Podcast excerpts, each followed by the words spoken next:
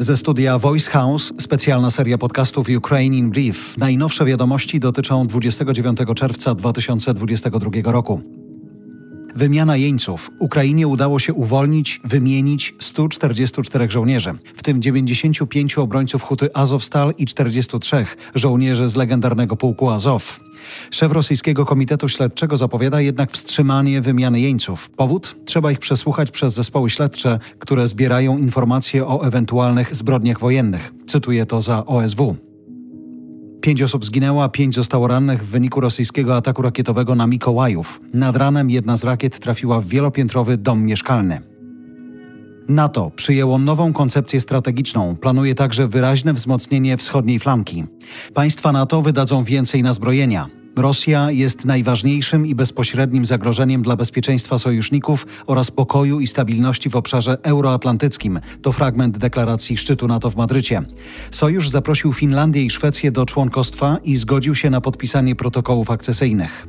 Inne zdanie z deklaracji brzmi: Przerażające okrucieństwo Rosji spowodowało ogromne ludzkie cierpienie i masowe przesiedlenia. Rosja celowo zaostrzyła kryzys żywnościowy i energetyczny, który dotyka miliardy ludzi na całym świecie. Konkretna decyzja szczytu ze strony Amerykanów brzmi tak: USA utrzymają obecne i będą dążyć do dalszego zwiększenia sił rotacyjnych w Polsce.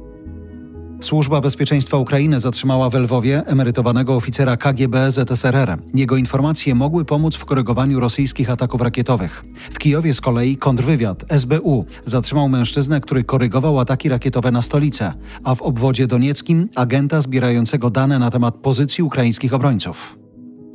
Minister transformacji cyfrowej Ukrainy ogłasza projekt Armia Dronów. Program ma skupić się na kupowaniu za granicą bezpilotowców dla ukraińskiej armii i szkoleniu operatorów, ale także personelu zajmującego się remontem dronów. W obwodzie hersońskim, który jest w pełni kontrolowany przez Rosję, rozpoczęły się przygotowania do referendum.